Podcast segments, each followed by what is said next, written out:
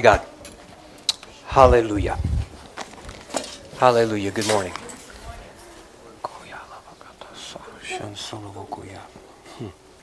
Hallelujah.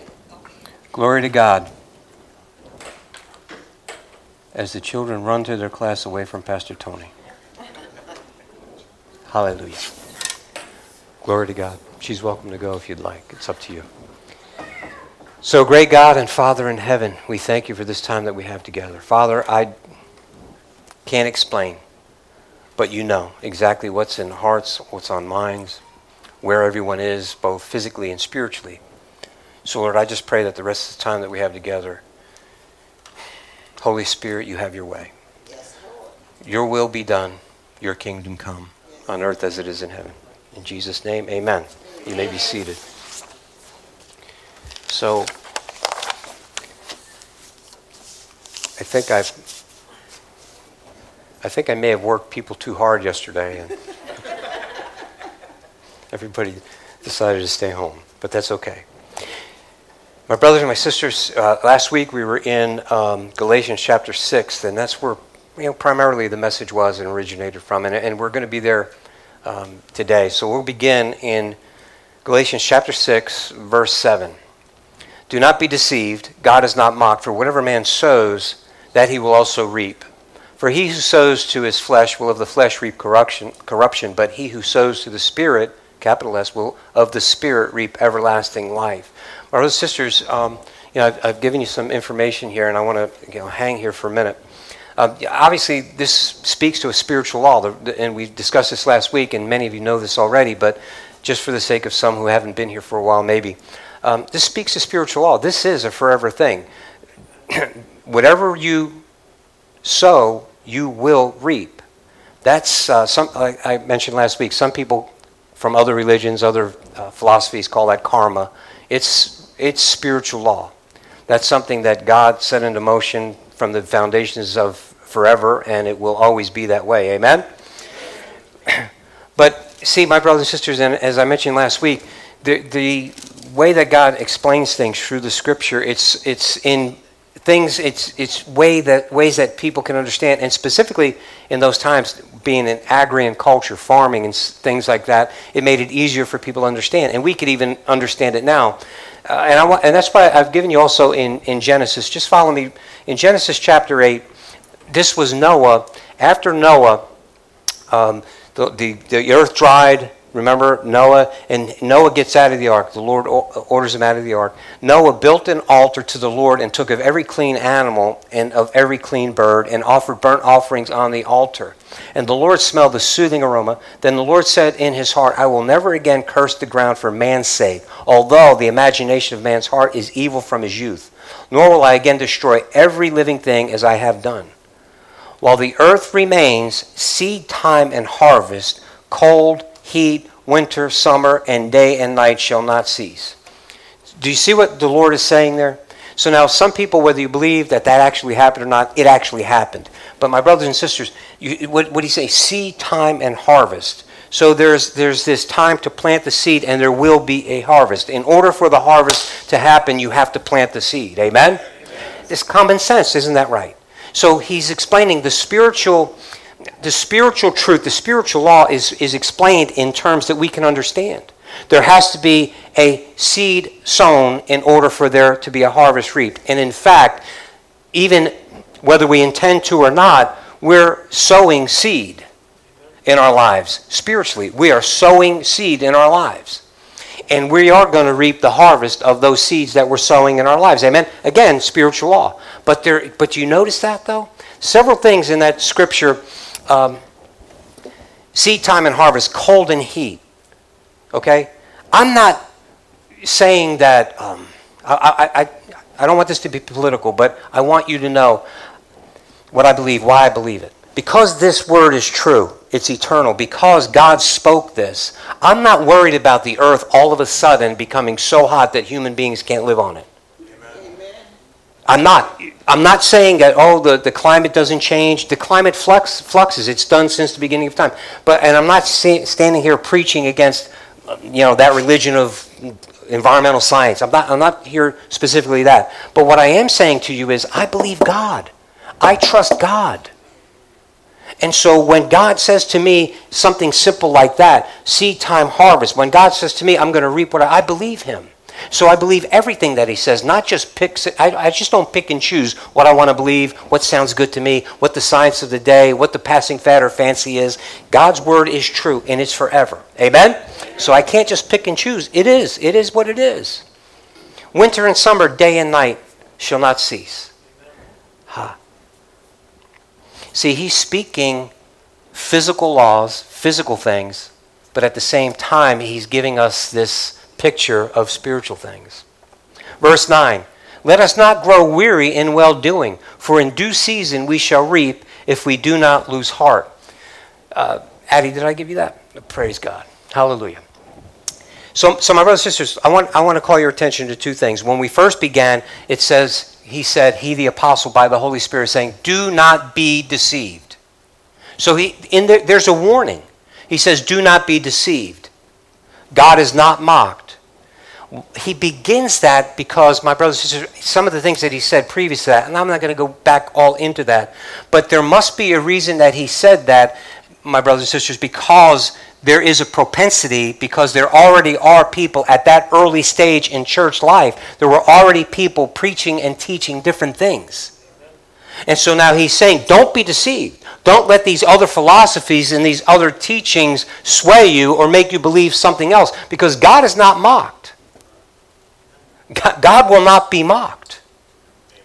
There are many things that are happening right now that are a direct mock, a direct fist in God's face. You know, we could say, we could look at the culture and look at the immorality and all the things that are happening and the things that they're trying to teach our very young people right now. And we could say, you know, well, that's just a different philosophy of life. It's just, no, make no mistakes about it. That is an absolute affront to God. That is absolutely purposeful in that it is everything that God, everything that God put in us, everything that God made us for, everything that creating man in his image. Everything that God has, has done, everything that God has pronounced, they are waving their hands in God's face. God will not be mocked.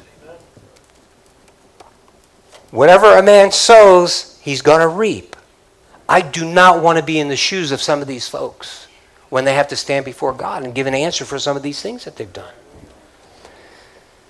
Well, I didn't know it was going to be that kind of preaching because, you know, I could have stayed home and watched something Joel Osteen on TV, and he was going to tell me everything is great, everything's fine and dandy. But, but it is, and, and that's the thing about it, because, my brothers and sisters, it is good. God is good. God is love. And God has no intention for you or I to suffer any of those things that is going to happen because of the enemy, the prince and the power of the air, taking control in this current age. God doesn't want us to suffer that. God has done everything He can to keep us from that. Amen? That is good news, isn't it? Hallelujah. In Ecclesiastes, don't turn there, uh, you'll see some of it. Ecclesiastes 3.1, to everything there is a season, a time for every purpose under heaven. If you go through that, a time to weep, a time to mourn. Come on, you, you guys are familiar with that. Well, by the time you get to verse 9, here's what it says. What profit has the worker from in which he labors? I've seen the God given task with which the sons of men are to be occupied. He has made everything beautiful in its time. See, my brothers and sisters, listen. When you sow the seed, there is a time between the sowing of the seed and the actual reaping of the harvest. But if you're like Tony, you want to see it right now. You know, I, am I'm, I'm hungry for it now. I don't want to sow this seed and wait to pick the fruit later. I mean, I've got grapefruits on a tree right now that are green. Hurry up. What, I, I want a grapefruit. Right? Come, uh, I'm not trying to be silly. You understand that there's, there's this time. See, but God has given, God has determined the times seed time and harvest. God has given a time. God has called you and I to do certain things. And He's also called us, my brothers and sisters, not just to do those things, but to reap the benefit of those things, but in His time. Thus, verse 9 let us not grow weary in well doing. For in due season, that what's the due season? That time that God has determined. Amen? Amen. And, and I, I, I want to be honest with you, very transparent. I struggle with that. Am I the only one? I struggle with that. I, I, you, I, I, I'm how about this? I work all week. At the end of the week or two weeks or whatever it is, whatever your pay period is, I want the check. Show me the money. Come on. You're not working for free.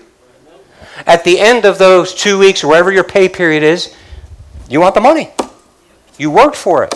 Amen? Okay. So, so my brothers and sisters, that's, that's, that's kind of our nature. That's kind of where we are. Human nature. That's human nature. So here's what God is saying to us Listen, you keep sowing.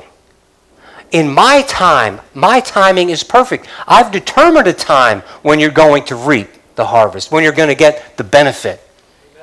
Amen? Amen? And so in that time, my faith is tested. That's for sure. In that time, right, my brothers and sisters, I got to really sit back. I got to really buckle up because in that time, not only am I waiting for the harvest, but there are all these other things that are going on around me. And, some, and the, some of these things that are going on around don't look too good. Amen? Uh, and a lot has to do with the enemy, the prince of the power of the air, the enemy of your soul, trying to get you to usurp God's timing. Come on. So look, it hasn't happened fast enough. I've been praying for this or I've planted the seed, but it's not I'm not seeing the reward. I'm not seeing the fruit. So maybe I'm going to try something else. Wait a minute. Did God call you to do that? Right? Remember the question last week. What seeds are you sowing? Amen? Okay, so let me continue before I stay there way too long. My brothers and sisters, I was going to read to you out of John 15, but I'm just going to summarize. In John chapter 15, read it later, but, but Jesus says, I'm the vine, you're the branches, and the Father's the husband. He's the vine dresser. Remember that? You all remember that? I'm the vine. When you, imbi- when you abide in Him, He expects you to produce fruit. We're talking about fruit today because ultimately the seed that's planted is supposed to yield something, the fruit, the crop. Amen? Okay, so this is Jesus saying, all of the vines, all of the branches, excuse me, that don't produce fruit, they get cut off and thrown into the fire. And if you are a vine, or I'm sorry, again, if you're a branch that's producing fruit, I'm going to prune you. Why? Because you're going to produce more fruit. So the reason why I bring that scripture to you, my brothers and sisters, is God requires fruit. And, and just let me say this all of us, whether we intend to or not, are producing fruit. We could go, um, and I will, I'll go to Galatians. Just listen, you could turn there later. In Galatians chapter 5, verse 16, I say, Then walk in the Spirit, and you shall not fulfill the lust of the flesh. Now, the works of the flesh are evident Works of the flesh are evident adultery, fornication, uncleanness, lewdness, idolatry, sorcery, hatred, contentions, jealousies, outbursts of wrath, selfish ambition, dissensions, heresies, envy, murder. Do you know, my brothers and sisters, if you're envious, if you're jealous of somebody, that's the same thing as being an adulterer?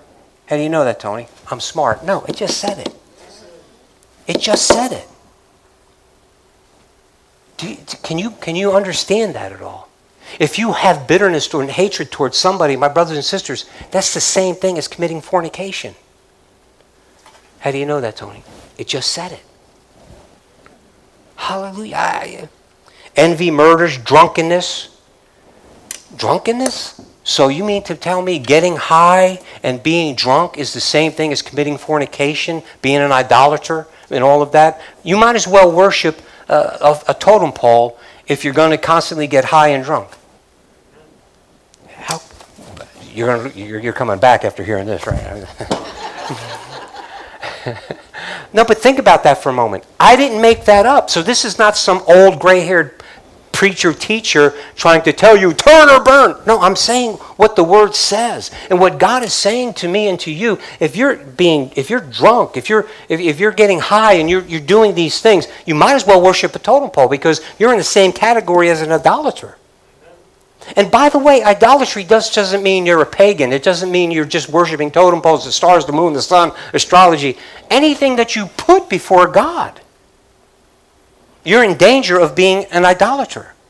Now, I know that I've got a couple of amens, but I want to tell you that I'm not just making that up and I'm not just taking an extreme. That's scripture. That's scripture. Ang- and drunkenness, revelries, and the like, of which I tell you beforehand, just as I also told you in the past, that those who practice such things will not inherit the kingdom of God. That's very specific. So that doesn't mean that because we are believers in Christ Jesus and we're living in the age of grace that we could go ahead and stumble over a few of these things and still make it to heaven. I want to tell you if you're living your life in, and if you are practicing sex out of wedlock, if the Lord splits the sky and comes back to take his church, you ain't going. How could you say that, Tony? I didn't. He did.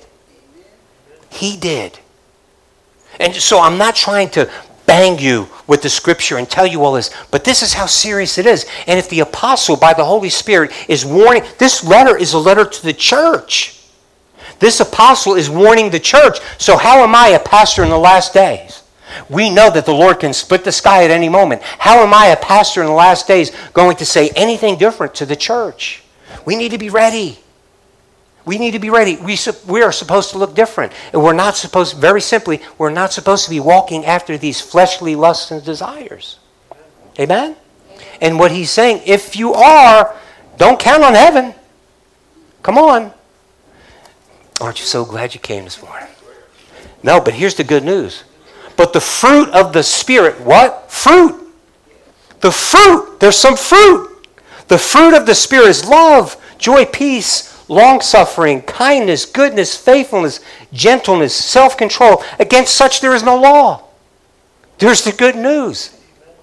And those who are Christ have crucified the flesh with its passions and desires. If we live in the Spirit, let us also walk in the Spirit. Look at what, he's saying? You've gotten, you've been born again. Remember, I explained this last week. What he's saying is, you've been born again by the Word and the Spirit. So if you've been born again, so now live your life in the Spirit. Don't go, go to the foot of the cross, repent, accept Jesus Christ now as your Savior and your Lord, and now you go back to living your old ways.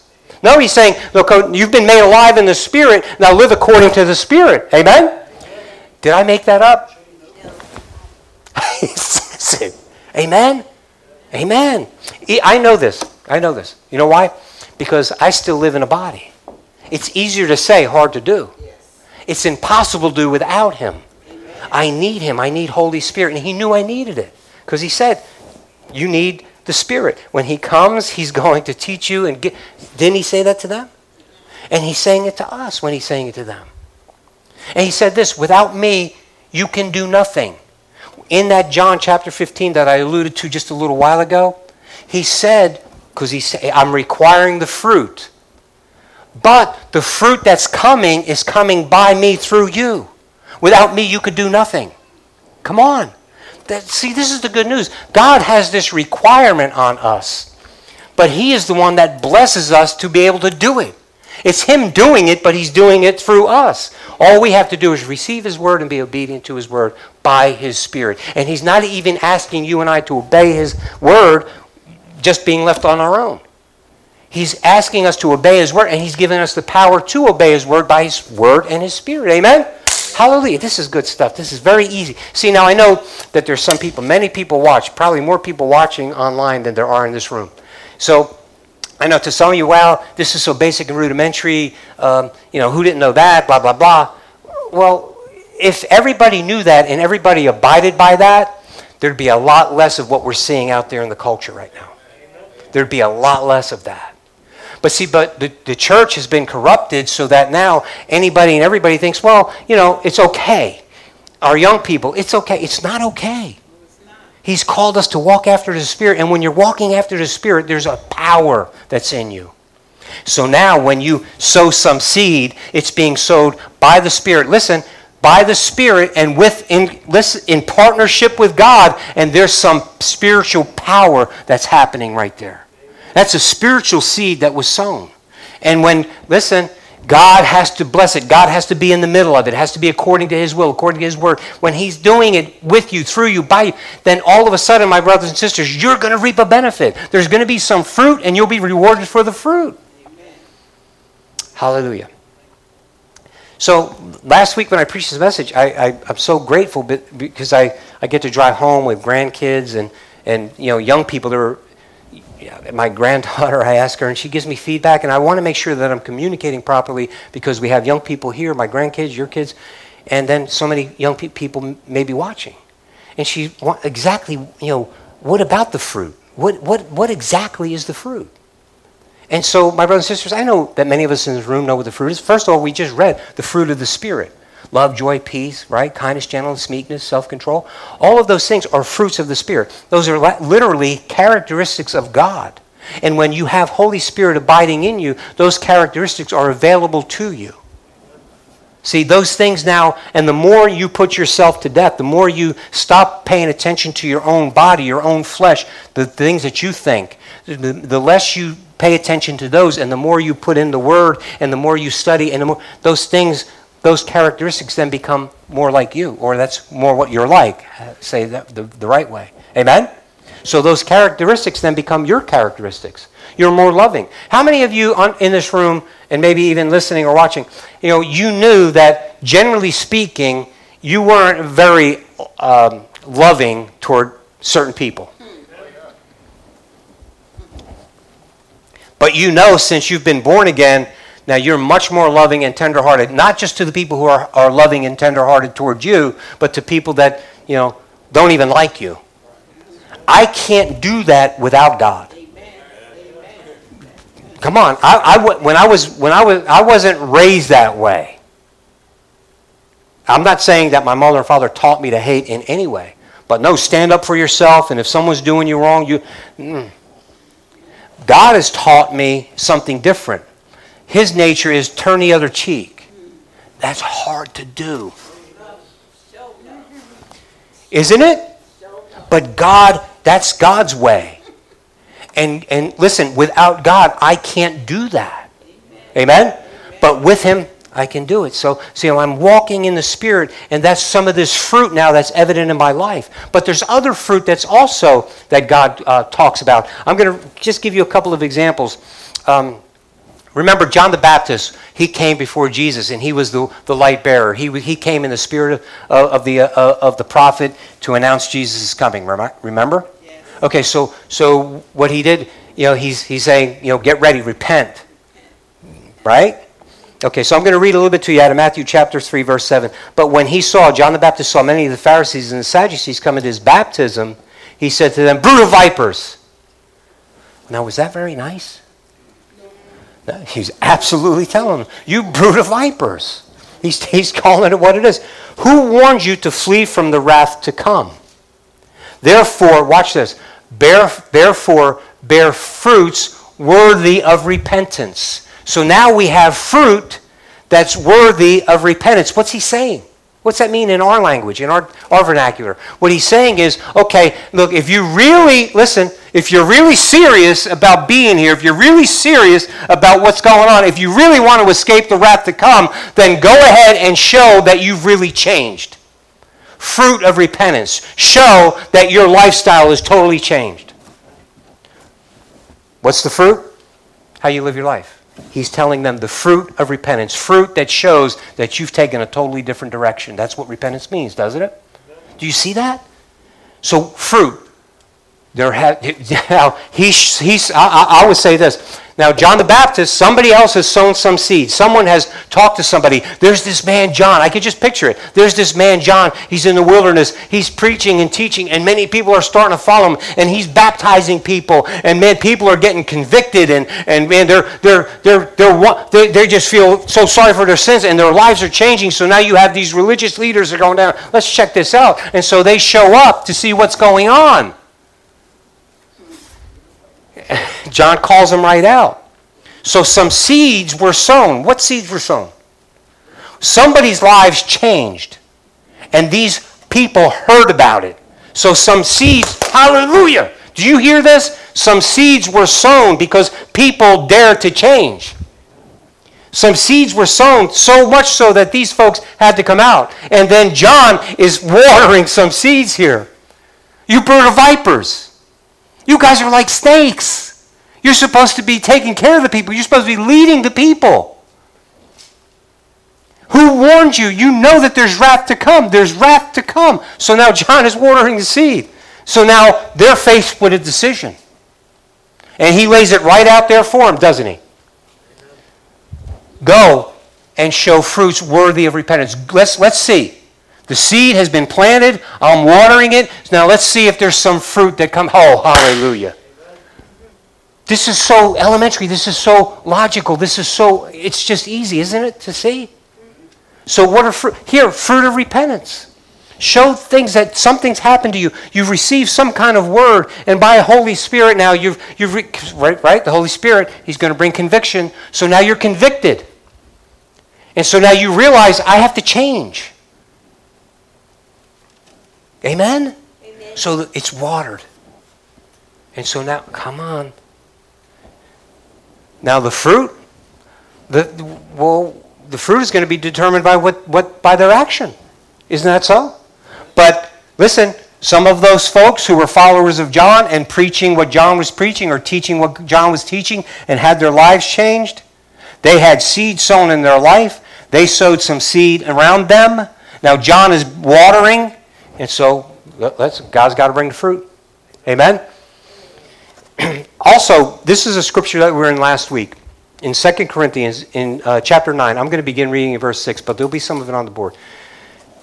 2 Corinthians 9, 6. But this I say, he who sows sparingly will also reap sparingly. Let me, let me pause there for a moment. So here we have another law of sowing and reaping. Right? What is he saying? If you sow sparingly, you're going to reap sparingly. If you sow a little bit, you're going to get a little bit. Tony language. All right? Sow a little, get a little. He and he who sows bountifully will also reap bountifully. Sow a lot, get a lot. So let each one give as he purposes in his heart, not grudgingly or of necessity, for God loves a cheerful giver. And God is able to make all grace abound towards you, that you always having all sufficiency in all things may have an abundance for every good work. Do you, do you see what the scripture is saying? And I know I explained this last week, but I'm so thankful that we have guests and maybe more guests here. Listen, I get to say it again. You see what this is saying? When you're giving, when you're sowing, God is going to make sure you have everything you need. Plus, He's going to give you more so that you have to share. Plus, He's going to give you more so that you could sell. Amen? Is it? That's so easy, isn't it? Very easy. So now, what, what am I saying? Here's what I'm saying. We have boxes by the doors. Make sure you give a lot on your way out. No, that's not what I'm saying because that's what modern day religion or theologies would tell you. The, the, the, the prosper, prosperity gospels and stuff. Man, throw, you know, send me a thousand dollars and the Lord's going to bless you. Sow a seed, sow a thousand dollar seed and the Lord is going to bless you. Is, could that be possible? Absolutely could be possible. It could be possible. But look at what it says go as what the Lord is leading in your heart and be a cheerful giver. And see, part of being a cheerful giver is you're not cheery or you're not happy because you're expecting God to send me a thousand and God's going to multiply that blessing back to you. If you're having a financial difficulty, give money that you don't even have and God is going to send you a check. The check will be in the mail. It doesn't work that way. Because if you're giving so that you can get a check in the mail, you're giving for the wrong reasons. Your heart is in the wrong place. We give because what? Why? Because God gave to us. And that's what this scripture is saying. God is going to make sure you have, if you're a cheer, if you're planting, if you're sowing the seed, if you're sowing bountifully, if you're sowing according, let me, let me say this. You all remember the story? Remember Jesus was standing by the treasury and that woman gave pennies? And Jesus got up and he announced it. This woman gave more than anybody. So think about all of the rich people that were probably there, and they're all proud and happy because they're supporting the church, and now they think they have influence because they're all proud, happy, rich people. So now they get to influence the pastor. You know, they get to influence the priest and everything else. Come on. But Jesus stands up and says, uh uh-uh. uh She gave more than anybody because she gave of her need. She gave every. Come on. See, that's ta- now that's speaking about sowing. She sowed some seed that was huge for her, even though it was little, right, in amount comparatively. It was little, but it was huge. What a seed that she had sowed. And she had the God in the flesh. Think about this. She sowed just a couple of pennies, and she had God in the flesh stand there and announce to everybody, Wow! Amen. Look at that! Hallelujah. Hallelujah. Wouldn't you want, wouldn't you want to know that when you stand before Jesus in the last day or whenever it is that you get your time to stand, where Jesus says to you, Wow, you did a good job? Would that be worth all of the trouble, all of the things that you're going through down here? Come on. Come on. Hallelujah. Verse 9 in that same passage, 2 Corinthians 9. As it is written, He is dispersed abroad, He has given to the poor, His righteousness endures forever. Verse 10, look at it with me. Now he now may he who supplies seed to the sower and bread for food supply and multiply the seed you have sown and increase the fruits of your righteousness. So now look at this. We have fruits of repentance, fruits of righteousness. So look at all this. Okay while you are enriched in everything for all liberality, which causes thanksgiving through us to God. Wow, that's a lot of words, Tony. What, what does that mean? So look at what happens. He who supplies seeds to the sower. So the seed that I'm sowing comes from God. Amen? Isn't that what that says? And bread for food, supply, and look at, watch this. Supply and multiply the seed that I have sown. So what it's saying is, I'm sowing the seed, and God's going to bring multiplication to that seed. Because what happens is, you guys know this. I plant a Say you anybody ever have a, plant a garden in your backyard or anything, right? You know, I, I plant it's, it's it's it's something, right? I got a little tomato seed. I just planted some new ones. I like these specific tomatoes, so I cut the fruit and it was loaded with seeds. And I take this, I took the seed, I planted it, and I'm waiting for it to come. It's taking a little bit long, but it's I, I want this to grow, right? Now watch. I took a seed I put it in the soil. Now that plant is coming up. When that plant comes to maturity, how many more seeds am I going to have? This is the scripture. This is what the scripture is saying to us. Isn't that awesome stuff? Isn't that just great stuff? And see, when I grow that food or that fruit or that whatever it is that this thing, this outcome that it's going to bless others. That's what this is for. It's to bless others, right? But see, so now I want to take you back because those of us are on Wednesdays we have adult Bible study. We've been studying at uh, uh, First Corinthians, and remember what it said. In, now remember, just to give you some of you who maybe haven't been there in a while, one of the things that Paul was correcting that church at Corinth about. Remember, this is the letter to the church. He's saying there's divisions among you. Some of you are followers of apostle uh, of the apostle Paul. Some of you are, are, are, followers of Apollo. Some of you say, "I'm sticking with Jesus, Cephas." Whatever it is, there were divisions among them. I'm following the teachings of this one, that one, the other one. So what the apostle Paul is telling them, there should be no divisions among you. Everybody should speak the same thing. Everybody should be about the same thing as it relates to teaching and the gospel of the Lord Jesus Christ. But look what he says in 1 Corinthians 3 in the first part of verse 6. I planted he sowed. This is the Apostle Paul. I planted, Apollos watered, but God gave the increase. Did you, do you see that? Okay, Tony. I planted. The Apostle Paul was the apostle. He was the, the evangelist. He, start, he brought the gospel to that church at Corinth. He started those churches, all of those churches in, in, in Europe and in Asia Minor. That was because of the Apostle Paul. He went on, amen, several mission trips. And he said, I, I planted, but then there was another teacher, Apollos. He watered. Amen? He watered, but God gives the increase. Remember what I said before? I want to see the increase. I'm planting. I, I want, you know, but my brothers and sisters, maybe, you know, you're watering. Maybe someone already planted the seed. Let me just go back. Um, yesterday, I, I, the care and share, I thought it was so good. I, I, I was so happy because we had so many volunteers. And like I said, you know, maybe we worked them too hard because they're not here today. but the fact of the matter is, my brothers and sisters, there were seeds that were sown. We, we may not see the fruit that comes of it. There may be other people that God has ordained to continue to water. Maybe some of you will water. Maybe the next the end of next month when we go back, we'll see some of the same people like we did this time, and maybe we'll be able to bring some more good news to them. We may never, uh, some of those folks may never visit our church, and thank you for visiting. Some of those folks may never visit our church. My brothers and sisters, but that's not why we're doing it. Why are we doing it? Well, we want to make sure that they, their physical needs are taken care of so that they know that there is a God who loves them. And we are his hands and his feet. And we're going to, listen, we're going to display the love of Christ that was displayed toward us first. And by so doing, we're planting seeds. And we may never see them come to our church, but my brothers and sisters, I got a real, I, I believe in my heart that we will see some of these folks when we stand before the Lord. We will see some of these folks in heaven because you're planting seed. Because, and, and let me just say this too. Not everybody from this church, or even the folks that are continuously uh, watching online and listening online, who have maybe donated to the church.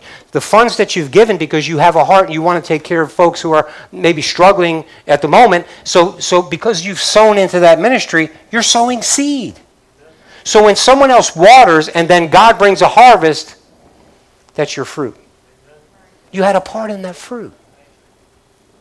Hallelujah. And see, I know that because it's scriptural. And I'm going to bring you to Scripture. Every, everything I bring, I bring by Scripture. It's not my opinion. I'm going to tell you why I, I believe what I believe. In Philippians 4, just write it down, look at it later. Philippians 4, 15 and 17. This is the Apostle Paul, right? He's speaking to the church at Philippi. Now, you Philippians know also that in the beginning of the gospel, when I departed from Macedonia, no church shared with me concerning giving and receiving, but you only. For even in Thessalonica you sent aid once and again for my necessities. Not that I seek the gift. I'm not I wasn't I'm not seeking the gift from you, but listen to what he says. But I seek the fruit. Watch this. I seek the fruit that abounds to your account. Do you see what he's saying? Okay, watch. Here's what he's saying. Because you're ministering to needs, I'm able to go and, and minister. I'm able to go and evangelize. I'm able to go and plant new churches. I'm able to go and minister to people. And the kingdom of God is being expanded. Why? Because you're sowing, and so this fruit that's coming of this, it's in your account. Hallelujah. Hallelujah. So this is part of this treasure that we're storing in heaven. Right? When we're, you know, we're saving, and there's, I'm not saying that you shouldn't save money, you shouldn't be wise, you should be good stewards over what God has. What better stewardship would I, would I have if, if than like blessing the kingdom of God. I'm investing in the kingdom of heaven, an eternal kingdom. Again, I'm not asking for your money. I don't care. That's between you and God. I'm just saying, though, for many of you have participated. You couldn't go there. And those uh, who worship with us from afar, miles and miles, the church in the uh, in the Philippines, the church in Pennsylvania, the house church in Pennsylvania. We have people that watch, the people in Germany that watch us, the, pe- the people from all over the United States and from, from other countries that worship with us. My brothers and sisters, maybe some of them have donated. I don't look at the finances. I don't know where it all comes from. But my brothers and sisters, look at if they've donated, if they've they've participated in our care and share. So those seeds are being sown, and the fruit that comes from that is on their account. It's on your account. But before you get all happy, no, no, no, I'm, I'm not trying to be uh, funny here, but just remember, it's not because I'm trying to build up this big bank account. I'm explaining the principle of God. And God is, He wants us to know about this principle. Why? So that we don't get so caught up in building, listen, in building our, our kingdom down here. There's a different kingdom that we're building and that we're working for, and that kingdom is eternal. Whatever we have here is going away. But my brothers and sisters, again, so I'm happy because I get to serve with the Lord. See, I'm serving the Lord, but I'm also serving with the Lord. Why? I can't do this on my own. He has to bring the increase. Isn't that what we just read? See, I so, so my brothers and sisters, again, this is an awesome, awesome thing. Our God is awesome God. He spoke everything that we see into existence. And the things that we can't see, He spoke it. Everything came by Him, through Him, for Him. And that God that is so big, so awesome, that God not only allows us to serve Him, but He serves with us. Isn't that awesome? I, I, I, I don't understand it totally. I don't. But guess what? I'm glad. Hallelujah. He brings the increase. We sow the seed, we water the seed. He brings the increase. Hallelujah. But here's what some things we need to know. Hallelujah. Whatever it is. In Luke 6, For a good tree does not bear bad fruit, nor does a bad tree bear good fruit. For every tree is known by its fruit. For men do not gather figs from thorns, nor do they gather grapes from a, a bramble bush. A good man, out of the good treasures of his heart, brings forth good fruit. And an evil man, out of the evil treasure of his heart, brings forth evil. For out of the abundance of the heart, the mouth speaks. Okay, watch. Okay, so now, Tony, that kind of lines up with the name it and claim it, folks. Mm, no, I can name it and claim it all day long. If it's not according to God's will, it ain't going to happen. However, my attitude toward things can change, and sometimes when my attitude toward things changes, I get a little bit of a favorable. But no matter what gain I have here, because of manipulation, because of a positive attitude, no matter what I get here, it's temporal. It's, it's going, it's going to burn. But I'm looking for this eternal. And what this is saying to me, listen, that's why it's so important to you and to I that we understand what the Word of God is. That, that's why I use so much Scripture. I want you to know what the Word of God says, not what Tony says. What I say don't mean anything unless it's absolutely from here. So our minds and what's in our heart has to come from here. Why? Because that determines the fruit, that determines the seed that we're sowing and the fruit that's going to come of it. Are you with me? Come on. Isn't that just what we said? Isn't that, that, that scripture says? Now you guys know this. Many of you have heard this before. I've taught like a series on it years ago. sow a thought, reap an action. Sow an action, reap a habit. Sow a habit, reap character. Sow character, reap destiny. Do, do you follow that? So where does it begin? What you think? sow a thought, reap in action. So when this is saying, out of the abundance of the heart, the mouth speaks, this is having to do with, listen, what you're thinking in your heart, eventually you're going to act on it. You're going to act on it. You're going to, you know, you can have all that. I know so, so many strong willed people, and I know people that can control themselves, and especially when they're around certain people. But sooner or later, something's going to happen. The Bible says this be sure your sins will always find you out. So something's going to happen and, and it's going to be exposed sooner or later. But so, so, uh oh. No, no. We all have frailties, we all have issues, but this is it. But if my, listen, if the intentions of my heart are in line with God, it's going to be okay. I have to change the way I think. The way I think and the way I feel has to be molded by what I get out of this Word of God by his spirit. My words are spirit, they are life. Amen? Awesome stuff. Hallelujah. So now I had a, uh, I brought a ball with me, but I left it in the office. No.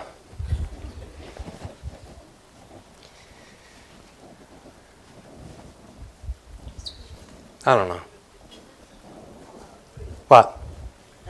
Throw it. One handed, baby. Still got it. So, Mitch, stand up. Help me out.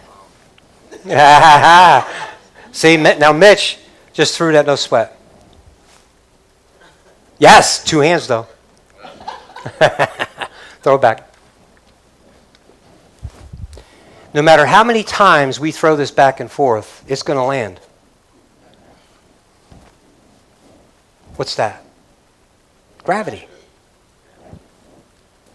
Man, this earth is spinning so fast that I forgot the speed. Anybody know? Huh? A thousand miles an hour at the equator. Okay, thousand miles an hour. Can you imagine that? The fastest I've ever gone in a car is hundred, and I was shaking in my boots. my son demonstrated for me uh, not too long ago how fast his car could take off, and it threw me back in the chair, made my stomach queasy. You're laughing at me. Why are you laughing at me? You probably guys wouldn't have made it. I'm telling you. So now, there you go, Mitch. Watch. But this, you're good. So this earth is spinning a thousand miles an hour, and we're all glued to the ground. How come we're not slung off? This is a listen, listen. This is a physical law, right? There are physics. We have electricity. Why? Because of physical laws, right? We have all of these things that are physical laws.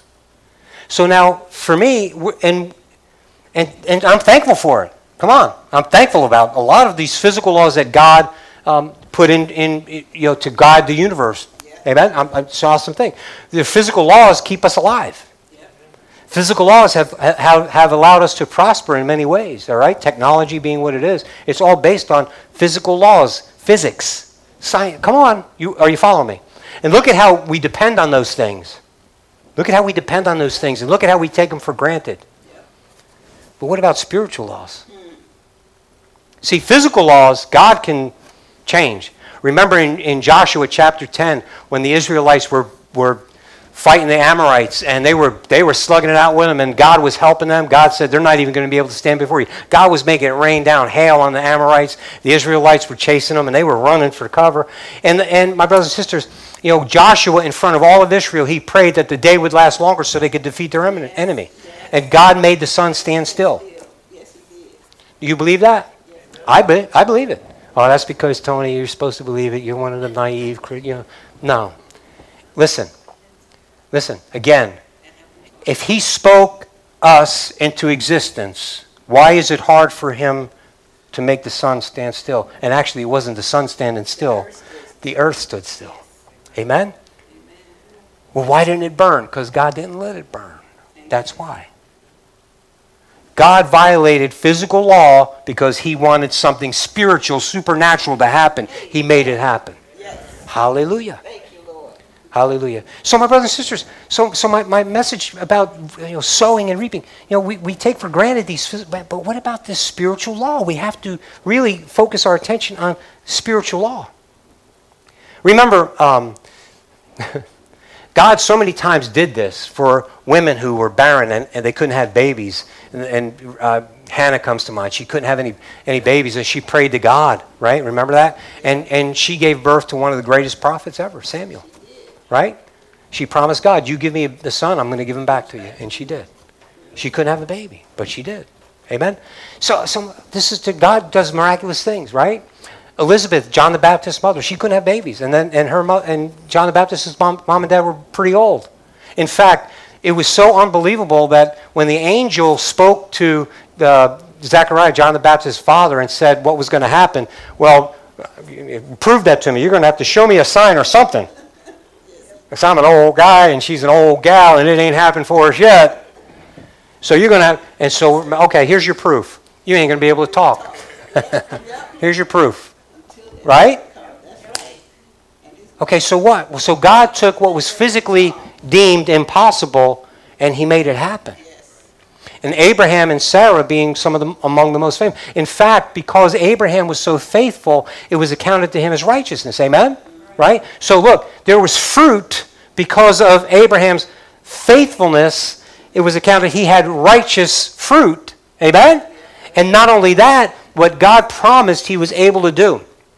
In verse 6 of, of Genesis 15, it says, He believed the Lord, and he counted, God accounted it to him for righteousness. Amen? And we, and we know what happened. Eventually, she became pregnant. When, remember when uh, God announced that, Abraham laughed, and then Sarah was in the back. What's, what's the matter with Sarah? Why is she laughing? She got all nervous. I didn't laugh. Oh, yeah, you, you laughed. A little bit. Yeah, you did. A little bit. But my brothers and sisters, God was able to do, listen, violate what was physically impossible because there was a spiritual law that superseded that physical law. Amen? God does everything according to the counsel of his own will. He does it because he wants it done. Yes. Amen? He doesn't consult with Tony when he wants to do something. I don't know why. No, I do know why.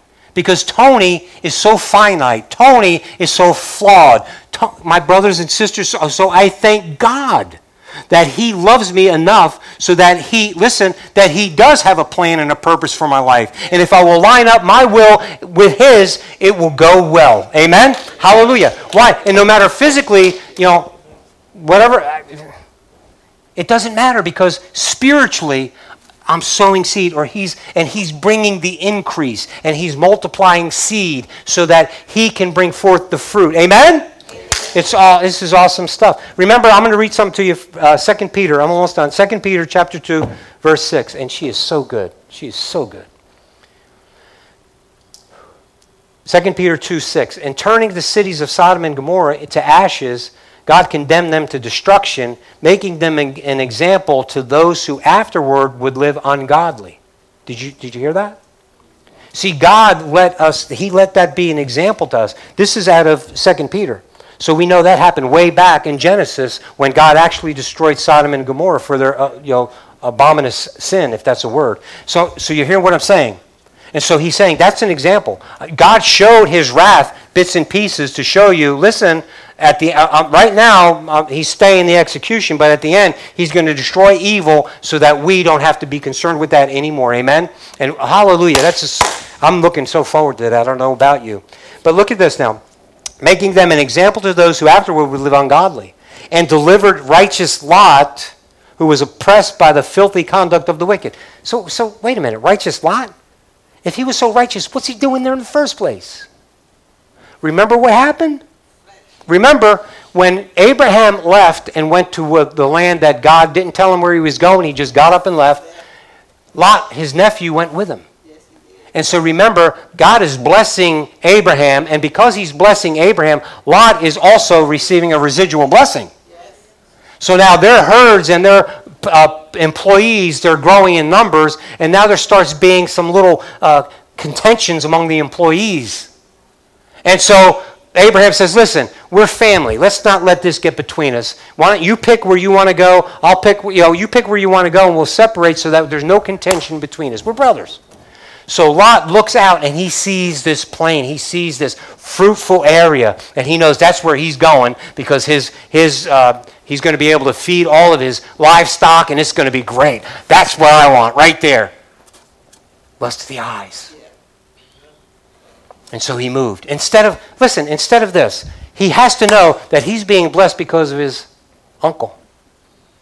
Uncle, listen, here's what I'm going to say I'm going to talk to my employees and I'm going to tell them to shut their mouths. Anyone who doesn't want to do that, bye bye. He didn't do that. No, he has this opportunity. So, why am I saying this? How many times, my brothers and sisters, in our own human nature, do we look at things that way? And as much as we're trying to be faithful to God, but we still have this lust of the eyes or we still have this lust of the flesh, pride of life. We won't even let our own pride get out of our way. Uh, God is saying this, but my own intellect tells me that. Come on. Come on. So he looks at and they separate. And then every morning, and it says that he was he pitched his tent facing that way. Facing where? Sodom and Gomorrah. So every morning when he gets up, the first thing he looks at when he gets out of his tent, Sodom and Gomorrah. What he kept looking upon, he became part of. Uh oh. Did you hear that? That's spiritual. What he kept looking upon, he became part of.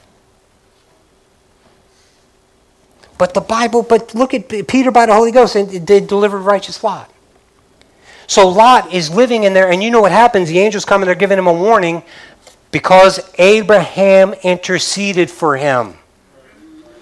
Abraham interceded with God. Remember when God told Abraham what was going to happen to Sodom and Gomorrah, at the same time he said, This time next year, Abraham's 99 years old. His wife, come on, his wife is 10 years younger. They have not had any babies.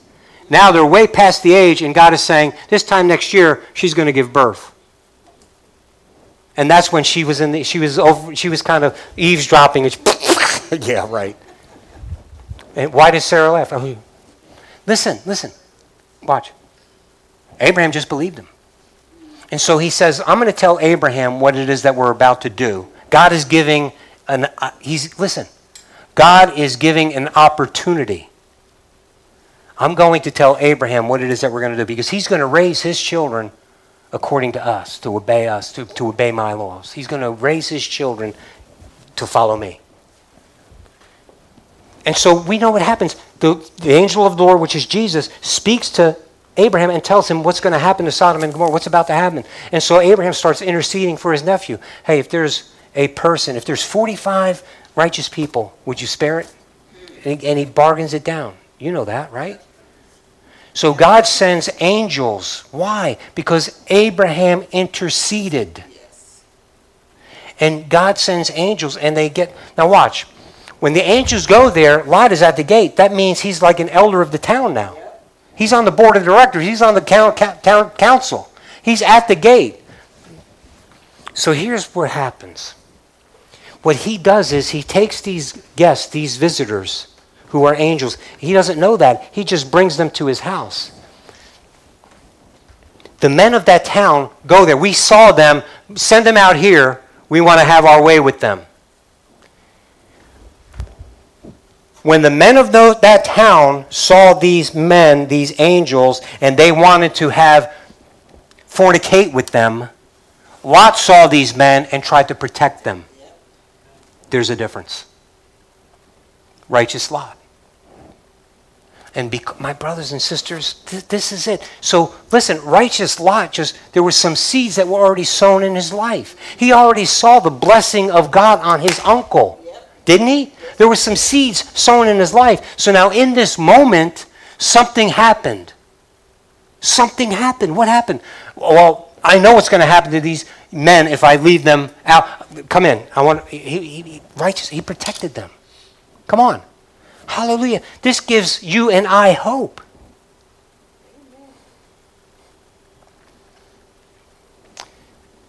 Remember, when one of the times, remember, God promised Abraham something and he, he, he renewed the promise and the covenant a couple times. I'm going to read you out of Hebrews and I want to show you something out of Hebrews. In Hebrews chapter 6, beginning verse 13, for when God made a promise to Abraham, because he, God, could swear by no one greater, he swore by himself, saying, Surely blessing I will bless you, and multiplying I will multiply you.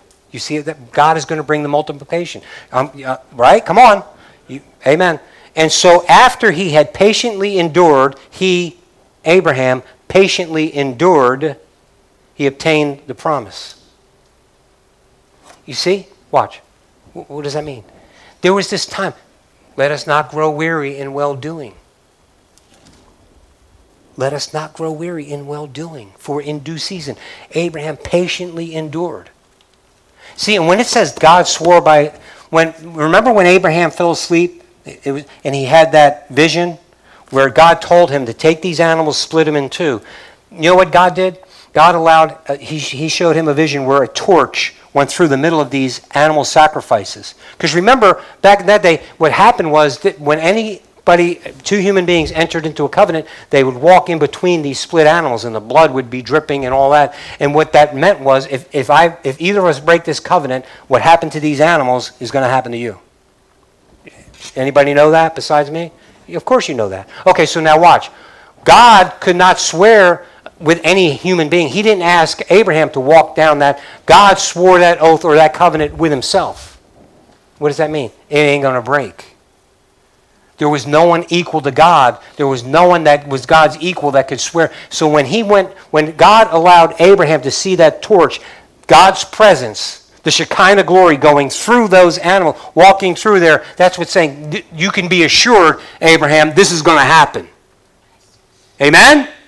Amen. So look, when God took a body and he let all of his blood drip when he was on that cross, he swore a covenant, an oath to you and to me. And nothing can change that. Nothing can change that. So you believe on the Lord Jesus Christ.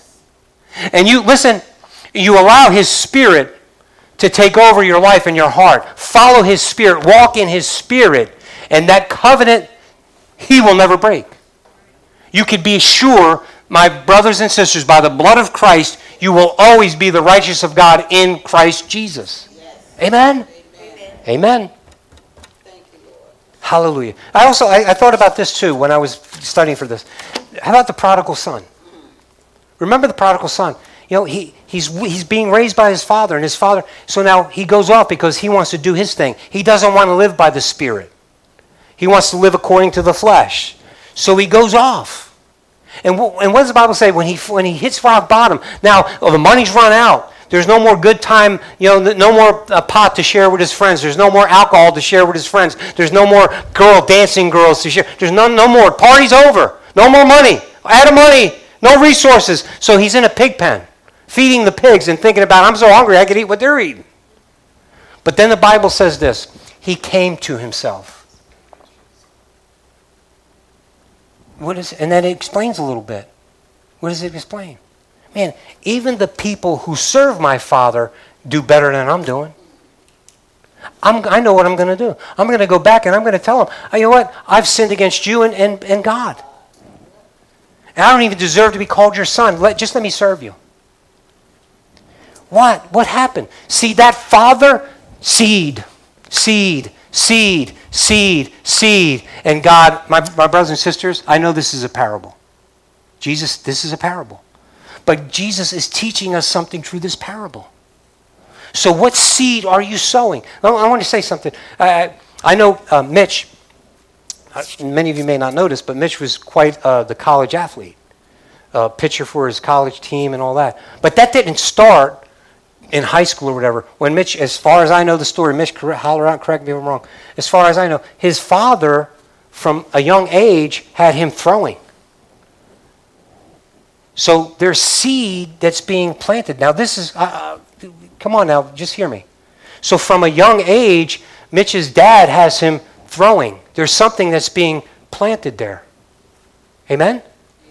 So by the time, Mitch, I mean, bad weather, by the lights at night, amen, when he wasn't feeling good.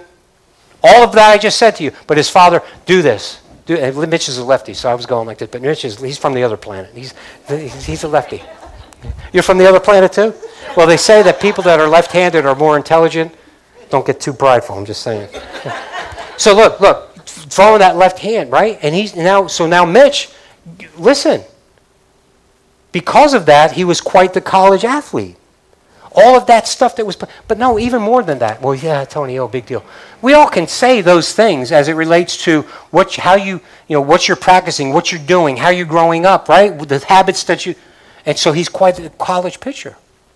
But you know what? Even more so. You know what I know what I think I know about my son-in-law, my, my son in the spirit? He's a disciplined young man. He's a disciplined young man. He's successful at his work.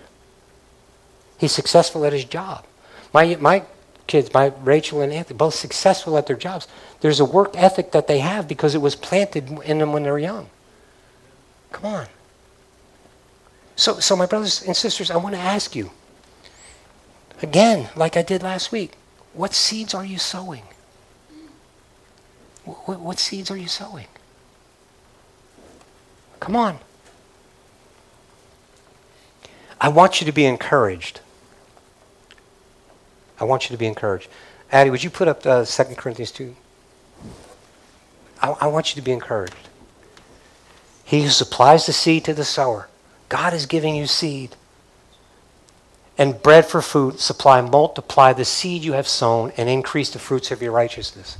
So look, here's, here's what maybe I need to change what I'm praying. Maybe, maybe I don't, maybe I need to I'm not going to stand here and say it's wrong for me to pray for an outcome. I'm not going to stand here and say that. But maybe what I should be praying, maybe I'm at a season in my life, and maybe you are too, and maybe that's why God is bringing us this message. Maybe I should pray for some seed to sow. And maybe I don't, when God reveals that to me, maybe I need to go ahead and sow that seed.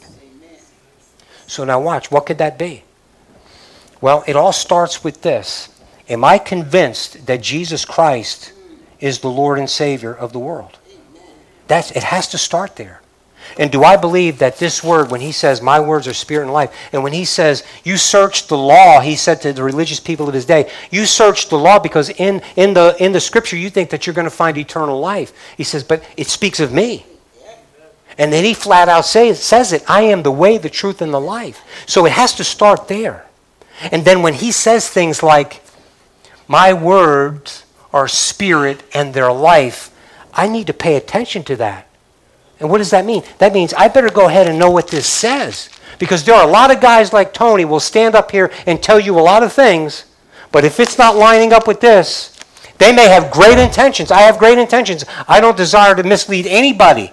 I like to think that every time I get up in here, the Holy Spirit is ministering, but you better be checking me out. You better know what this says. Amen? Why? His words are spirit in their life. And that's where you're going to get your seeds. That's where you're getting your seeds. Listen, you want to plant seeds. Those of us who have children, We want to make sure we're planting good seeds. We want good fruit to develop from, from, the, from the children that God has given us. Amen? You said, well, well, it's too late, Pastor. No, it's not too late. It's not too late.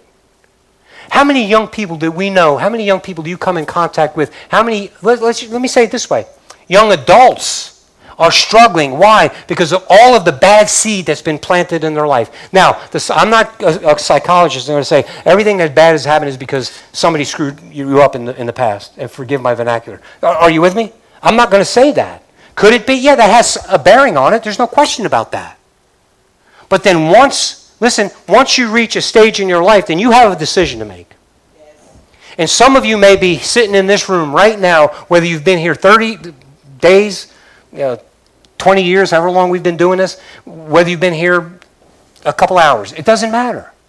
You may be in this position right now because God is asking you to make a decision. Amen. Make a decision.